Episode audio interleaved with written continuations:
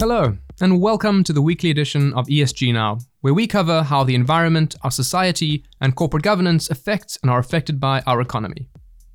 I'm your host, Bentley Kaplan. Mike is putting up his feet this week and taking in a little more of the world around him. He'll be back fresh and sizzling next week. On today's show, we are going to get into a couple of heavy hitting topics, starting with the collapse of a fuel storage tank in the Arctic on the 29th of May 2020. Now, the tank in question belonged to the company Norilsk Nickel, a Russian mining company, and the collapse led to 21,000 tons of diesel flowing into the surrounding rivers and subsoils. It is still early days, but the environmental consequences already look pretty grim. For many people, this event has some parallels with a much more famous incident from way back in 1989 when a diesel tanker owned by Exxon ran aground off the coast of Alaska, spilling 37,000 tons of crude oil into the Bering Sea and leading to the deaths of hundreds of thousands of animals and birds and long term impacts to sea life and the communities relying on the surrounding ecosystems. And there is something serendipitous about this timeline because the late 1980s was also a formative period for responsible investment. Events like the Exxon Valdez oil spill and increasing concern around issues like human rights and pollution were pushing investors to take action and ask more probing questions. One of the offshoots from this time was the establishment of the Coalition for Environmentally Responsible Economies, or CERES, a group of investors that is still pushing the envelope in sustainable investing today. And it was actually in 1990 that KLD launched the first socially responsible index. And this index, the MSCI KLD 400, was designed to help socially conscious investors incorporate social and environmental factors into their investment choices. So, happy 30th birthday to the MSCI KLD 400. I'm not exactly sure how you're going to celebrate, but I'm sure it will be a very memorable year. Now, a lot has changed in the responsible investment space since the late 80s and early 90s. Disclosure has ramped up. Things like ESG and impact investing are becoming more front and center in the mainstream investment world. And in 30 years, a lot has changed in terms of how data are collected and scaled. But although a lot has changed, a lot also hasn't. The Norilsk diesel spill is a stark reminder of how history doesn't necessarily repeat itself, but it sure can rhyme. So, on today's show, we are going to try and put this recent environmental incident into context. I'm going to talk to Sam Block and Brendan Baker to see where and how investors can digest this development and what questions to start asking. Thanks for sticking around. Let's do this.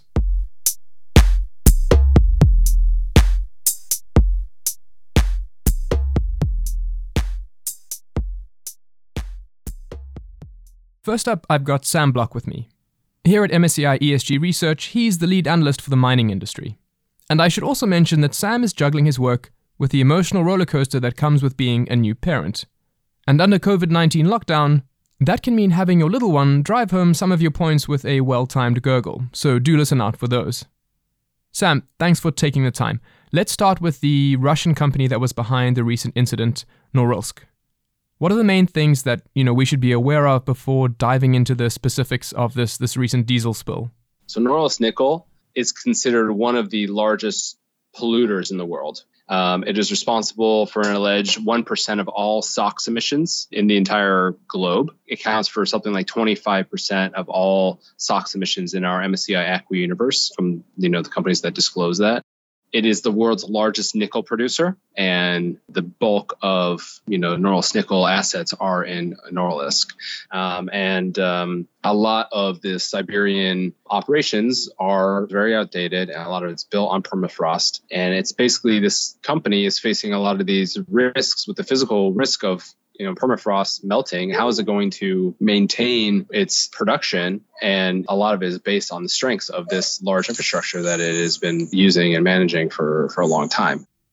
Right i mean and that pretty much lines up with um, msci esg researchers assessment of the company. As of the 18th of June, it's sitting at the letter rating of B, which makes it just one notch above the lowest possible rating of triple C and a long, long way from the maximum of triple A and we assess mining companies across a few key issues that cover environmental, social, and governance risks. For Norilsk, about half of the company's ESG rating is determined through environmental key issues, including toxic emissions and waste, where we look at things like the intensity of the company's sulfur and nitrogen oxide emissions, or if you're a fan of Dr. Seuss, their SOx and NOx emissions.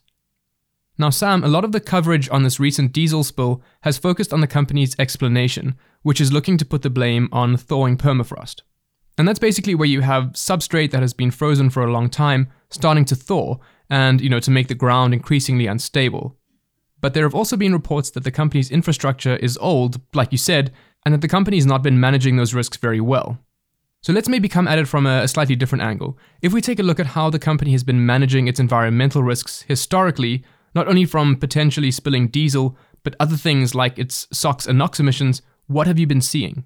The company has for a long time said that they wanted to start cleaning up their environmental performance and as particularly the NOx, the SOx emissions. One of the biggest changes they've actually made was they actually closed down a 75 year old uh, refinery a couple years ago in I think 2016 to reduce their emissions. If they're actually going to put the capital forward to modernize their plants and and install these SOx abatement pl- programs. Um, that's going to be the big question. If they can actually successfully do it and if they can now afford to still do this environmental program given uh, what may be you know more environmental costs related to like the permafrost melting and and, and other structural issues uh, across their infrastructure. Yeah that, i mean that's a great point there. If the company wants to put in these measures to reduce the environmental risks, it's it's not actually going to be cheap. And, and it's almost ironic because by delaying upgrades or overhauls, you know, and saving money in the short term, the company keeps running this aging infrastructure, and then you have an incident like this diesel spill, which looks like it might end up costing the company billions of dollars and, and putting another stain on their reputation, all at a time when investor scrutiny of you know environmental issues is getting more and more feisty. Now, something we, we haven't touched on yet is why this highly pollutive mining company might be on the radar for investors for the right reasons, for good reasons. And, you know, and for a non-specialist like me, there's something that's quite ironic about the mining industry more broadly as well. I mean, any technology that's being punted as revolutionary or game-changing often contains metal that's not just plucked out of thin air, right? It's got to come from somewhere. It's very old infrastructure, which is producing more nickel than any other company in the world, which is going to be used for, you know, primarily for these next generation energy technologies. Uh, nickel is still primarily used in steel, but um, the the next major usage is going to be in these these renewable batteries. So there's a lot of contrast there. yeah, I mean, contrast is is a pretty good word to use there because you've got this company that is on the naughty list for any investors that have some kind of environmental mandate but those same investors may want to be investing in the electric vehicle value chain. And top of their shopping list may be nickel mining companies like Norilsk. And, and that paradox can be challenging. If you can't divest from this electric vehicle value chain, if you decide that you need to stay invested in a company like Norilsk, you may want to start thinking about potentially engaging with the company, about the kind of conversations to start having about its practices or environmental aspirations. Now, Sam, you've, you've got a pretty long history covering the mining industry. Have you seen evidence of, the, of that pressure growing over time? 10 years ago, they didn't even have a sustainability report. But over the past 10 years, they've been increasingly engaging with us. Uh, which is usually um, you know a cascade from what they get from from their investors and they have put out a sustainability report of that was about 300 pages long. It's definitely a topic that has been highlighted for the for the company and a topic that's growing in importance for them. Uh, looking at all the environmental problems this company has, there are some clear quality issues. So, despite the fact that they are the largest nickel producer in the world and, and their margins are decent, how long is this going to last? And are they going to have, you know, they're going to have a lot of um, demands for for new capital investments to address you know some of the failing systems that they have at the company. And this capex is not necessarily going to be going towards uh, improving their productivity uh, or, or, reducing their costs. It's going to be really focused on you know cleaning up uh, a lot of the liabilities and risks that they're having. And i suppose the company can probably start expecting even more pressure from investors after this recent incident. But more broadly it seems what has become an accelerating trend is the type of pressure that investors are exerting on companies not only to manage their direct, you know, environmental risks or, you know, environmental impacts, but to start providing a clearer picture of where they sit in a risk matrix. And of course, you know, the most universally applicable one at the moment is, is climate change. Norilsk is laying the blame for this recent spill on thawing permafrost. So if that is their case, it would surely be an even bigger risk moving forward. So in that vein, are you seeing companies like Norilsk or other mining companies disclosing more detailed breakdowns of their physical climate risks? The the disclosures and discussions around climate change has has definitely been front become front and center for a lot of these mining companies, but it's primarily on the the direct business risks like thermal coal. In terms of actual identifying physical risks, they acknowledge it, and a lot of them have been impacted, especially from you know storm surges.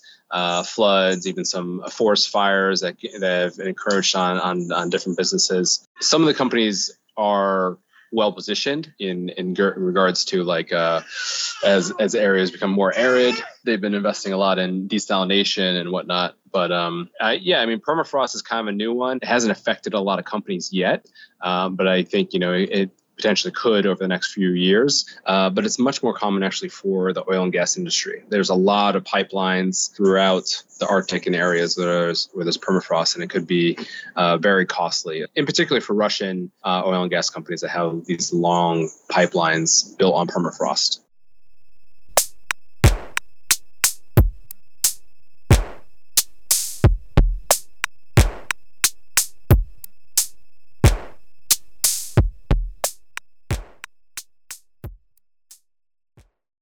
Now, what happened to Norilsk's thermal power equipment, bad maintenance aside, actually cracks open a much bigger nut than what lies in store for this one mining company.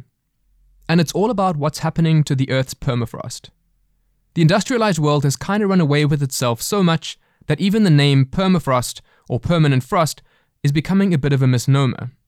You see, the permafrost basically refers to any pieces of ground in the high northern latitudes, think Siberia and Alaska and Greenland, that have been frozen for more than two years.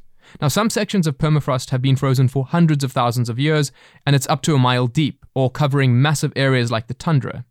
And when something of that size starts changing, it's going to start moving other needles as well. To help us decide which needles to watch, I'm joined by Brendan Baker, one of my affable ESG research colleagues who is anchored in MSCI's Sydney office. Brendan is known for a couple of things, including his skills as a trumpeter in a jazz band, but he moonlights as one of MSCI's climate research multi tools, keeping tabs on a number of climate related projects, which makes him a pretty decent bloke for this topic. So, Brendan, upfront, can you frame for us how you would think about permafrost in terms of climate risks for a company? Yeah, it's interesting bringing up the concept around permafrost melting because you know, you've, you've actually got these changes to um, to the actual land, therefore infrastructure is going to be impacted. So when you think about when investors are looking at climate related risks nowadays, um, we, we typically break it down into physical related risks and transition related risks. Physical related risks usually look like um, you can break it down into say acute risks and chronic risks. So acute risks could be, um, you know, like a tropical cyclone or a wildfire, whereas chronic related risks are things that are kind of slow moving but have huge impacts you know, potentially permafrost could be, you know, potentially a chronic risk where it's it's slowly melting and there's going to be long-term changes to the actual physical environment. So therefore, any industry that's operating in a region like that, um, the physical related risks and being able to identify which assets are going to be impacted by this is a challenge, but but a legitimate challenge and something that companies no doubt should be taking note of. Right, exactly. Now, earlier on the show, I mentioned the Exxon Valdez oil spill from around 30 years ago. And one thing that I'm, finding really striking is, you know, comparing that with what happened to Norilsk, this Russian mining company, is that now, today, we're not just seeing the one way flow of influence from a company to the environment like we saw 30 years ago, but also increasingly from the environment via climate change back onto companies. And, and permafrost seems like a key warning sign about the shift in this dynamic. You know, the big thing that usually gets mentioned around permafrost is around tipping points. When the, the permafrost thaws and you've potentially release this huge amount of methane, which is um, is the major risk, which you know climate scientists have been talking about for a long time. So if you've got a Paris Agreement that all these you know 196 countries have ratified to say that you know we need to get below a two degree world, and then suddenly a tipping point comes along, suddenly that pressure for countries and companies to reduce their emissions. Um, is elevated significantly. So you may find that if, if something like this happens, if this slow beast suddenly becomes a big, big problem, suddenly those targets that companies may have to reach and these countries' targets um, that they're implementing will become sig- significantly stronger, um, which could form a greater transition regulatory risk for a lot of these companies globally. And it's not just something that would be an isolated issue; it would be a global issue that will impact you know all industries if, if something like this happens. So it's definitely something to be watching. Yeah, I mean, and and of course when you have this big regulatory pressure or these transition risks increasing, it can also mean some decent opportunities for companies that can provide a, potential solution, right? And for Norilsk, there may be a bit of a silver lining in that regard because their, their nickel enables the building of electric cars, which in theory can slow the approach of climate change. So if there's a sudden surge in demand for electric vehicles, Norilsk is sitting pretty.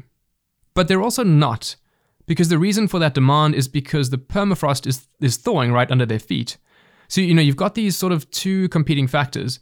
Um, you know, how do companies even start teasing apart which parts to focus on and what happens when the timeline of one factor starts moving faster?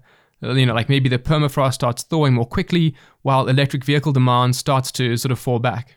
No, I think I think it's a really good example, and I think you need to be able to compartmentalize those types of risks that a company needs to look at, and I think the time horizons is, is a perfect way to do that. So, um, you know, if you've got a company that is part of the supply chain to you know electric vehicles and electrification, that's a really good thing from a decarbonisation perspective. But if that company is operating in a region that's going to be impacted by potential changes to the landscape because of climate change, you essentially have to look at it from a physical perspective and a transition perspective. To me, it would be okay. Well, what's that? What's that company's physical related risk as adaptation plan?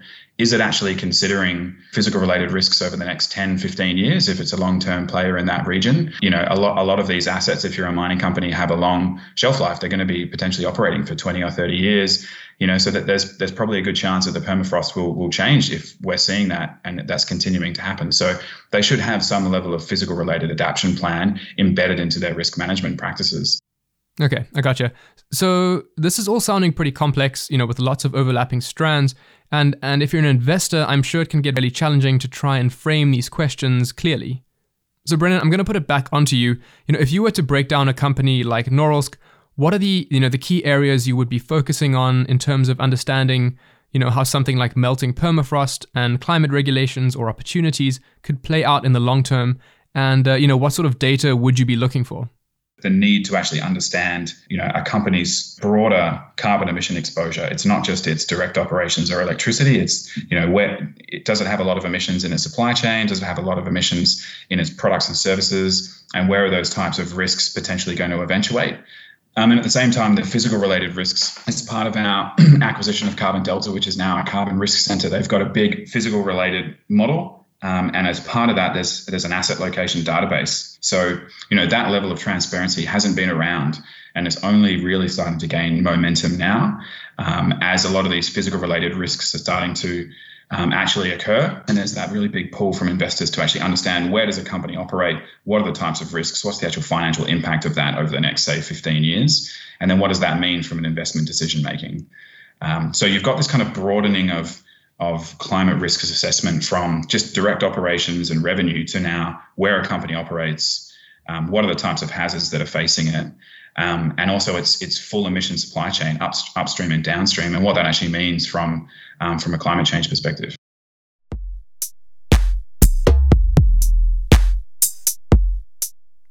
And that's it for this week. A moment to reflect on how big events like the Exxon Valdez spill or like Norilsk's more recent misstep can catalyze investor action. How investors are pressuring companies to disclose more, to do more, and how, even with increasingly sophisticated data, investors will still have to make difficult decisions and weigh complex trade offs, like whether to support the electric vehicle value chain by investing in a pollutive nickel mine. And although there is a sense of deja vu about what happened in May 2020 in Russia's Arctic North and what happened in 1989 off the coast of Alaska, there are some fundamental differences in the state of play. Because it's not just about how companies are driving environmental change, but how environmental change and companies are affecting each other in a high stakes feedback loop. And the passion of some investors to create change has not dulled. If anything, they seem to be asking much more probing questions of companies and have much sharper tools to cut through to the underlying investment signal.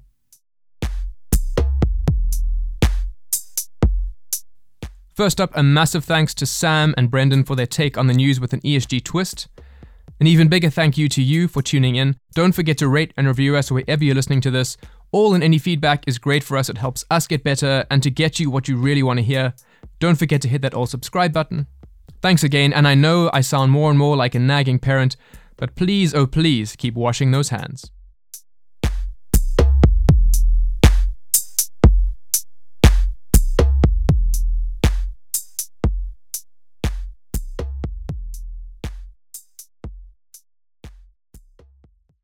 The MSCI ESG Research podcast is provided by MSCI Inc.'s subsidiary, MSCI ESG Research LLC, a registered investment advisor under the Investment Advisors Act of 1940.